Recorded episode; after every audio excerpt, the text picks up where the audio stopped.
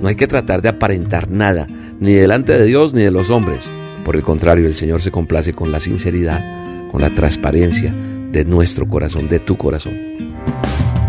La dosis diaria con William Arana. Para que juntos comencemos a vivir.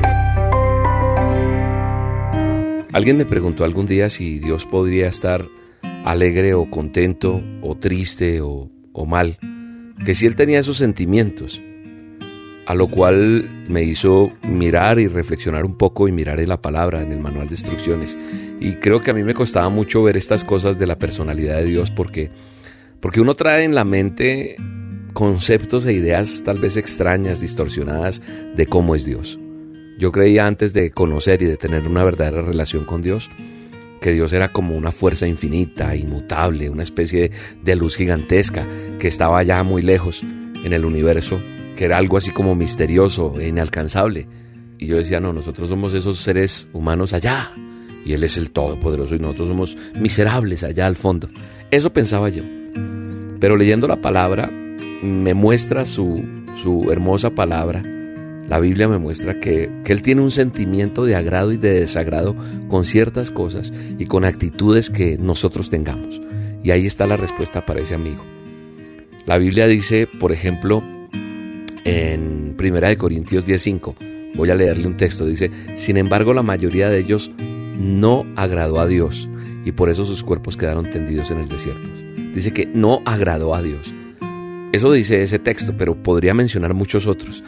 Lo que significa que, que Dios es inmenso, que es altísimo, claro, pero también es verdad que Él tiene una personalidad que se asemeja a la nuestra. ¿Y por qué lo digo? Porque la Biblia, cuando la estudio, cuando la leo, dice que Él se enoja, que ama, que perdona, que se duele, que se agrada, entre muchas cosas que veo. Entonces realmente veo lo maravilloso cuando descubro que, que Dios es así y me da gusto poder hablarle y compartirle y contar con Él y expresarle lo que hay en mí de una forma libre de toda esa estructura religiosa que lo único que ha hecho es tener división y hacer que nos alejemos del Dios Todopoderoso. Y esa es una de las armas del enemigo, de Satanás, del adversario, del chanclas, del cornudo ese. Es hacer creer o hacernos creer, hacerte creer a ti que tú no le interesas a Dios. Por eso hay ciertas filosofías y religiones de hombres que promueven esa forma de pensamiento, que en verdad Dios no tiene una personalidad y que no es una persona en sí, sino una gran fuerza o una energía. Entonces eso hace a Dios un Dios impersonal, indiferente, un Dios distante, y lo que yo veo es totalmente diferente. Las fuerzas de maldad quieren romper el concepto de un Dios amoroso y personal. La palabra de Dios dice en Génesis que Dios llamó a Abraham su amigo. Qué maravilloso que Dios lo llame uno así. Y Jesús dijo a sus discípulos que podían ser sus amigos. Eso está en el Evangelio de Juan. Esto de ser amigo de Dios es algo precioso y es algo que te da la oportunidad y me la da a mí de ser amigos de Dios. Pero las ideas religiosas, las ideas legalistas, nos vienen mostrando a un Dios que está interesado caprichosamente en vernos cumplir como ciertas normas, como ciertos reglamentos inventados por los hombres. Y esto no es así. Este es, eh, eh, eso es más bien un yugo religioso. Es un espíritu, tal vez fariseo, es como esa ceguera espiritual. Porque lo que yo veo es que Dios es amor y quiere ser nuestro amigo íntimo. Y esto sí es lo que le agrada a Dios. Entonces no confundas. O sea, la gente a veces cuando yo nombro estas cosas dice, ah, William dijo, yo puedo, si el Señor ese de las dosis diarias dijo que Dios no me va a castigar y que va a estar siempre contento conmigo y que no lo, ver, no lo debo ver tan lejano, entonces yo puedo tener mi vida en desorden. No, no porque a Dios no le va a agradar eso. Si yo soy amigo de Dios y quiero que Él me ame y que Él me mire con bondad, yo debo hacer lo que a Él le agrada, no lo que le desagrada. ¿Qué cosas pondrían por llamarlo en lenguaje de William contento a Dios? Nuestro corazón Dios no va a valorar las acciones externas, las internas es las que valora. Todo lo que hagamos, lo que yo hago debe ir acompañado de esa sinceridad, de esa expresión de nuestro corazón. Delante de Dios no podemos pretender venderle una imagen y tratar de que Dios vea que en verdad somos piadosos. No, no hay que tratar de aparentar nada, ni delante de Dios ni de los hombres. Por el contrario, el Señor se complace con la sinceridad, con la transparencia de nuestro corazón, de tu corazón. Es mucho más valorable delante de Dios confesar nuestras debilidades, pedirle ayuda y decirle, Señor, no puedo más con esto. me cuesta esto.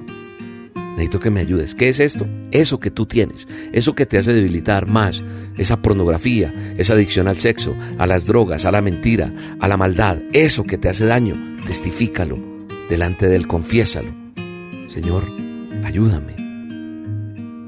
Te prometo que no lo quiero hacer más. Pero Señor, tú me dices que yo puedo clamar a ti. Yo no puedo más, ayúdame, ten piedad de mí. Quiero que me des tu poder para cambiar. Y eso va a pasar.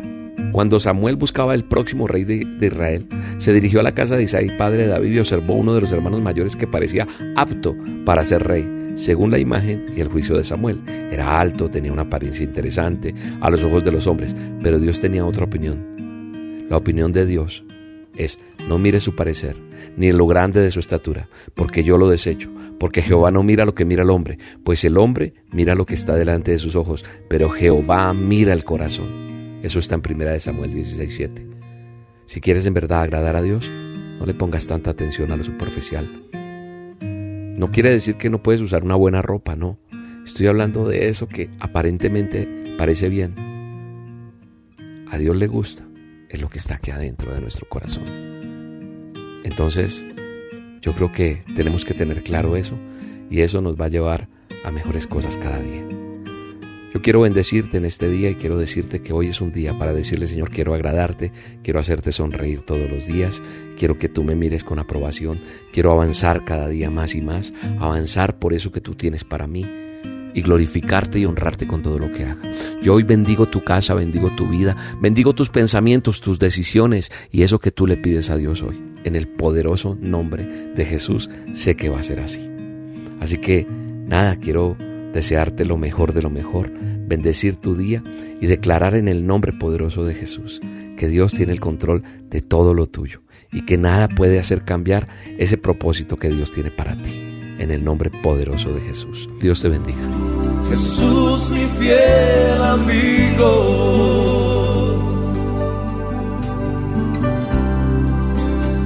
Mi dulce caminar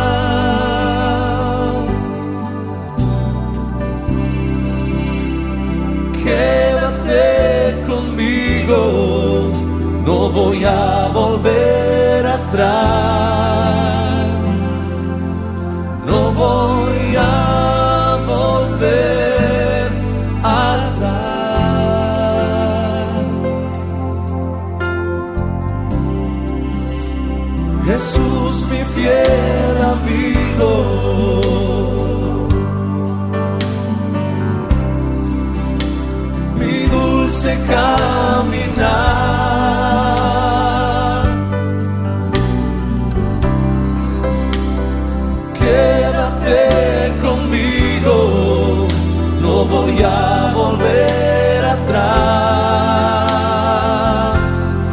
No voy a... La dosis diaria con William Arana.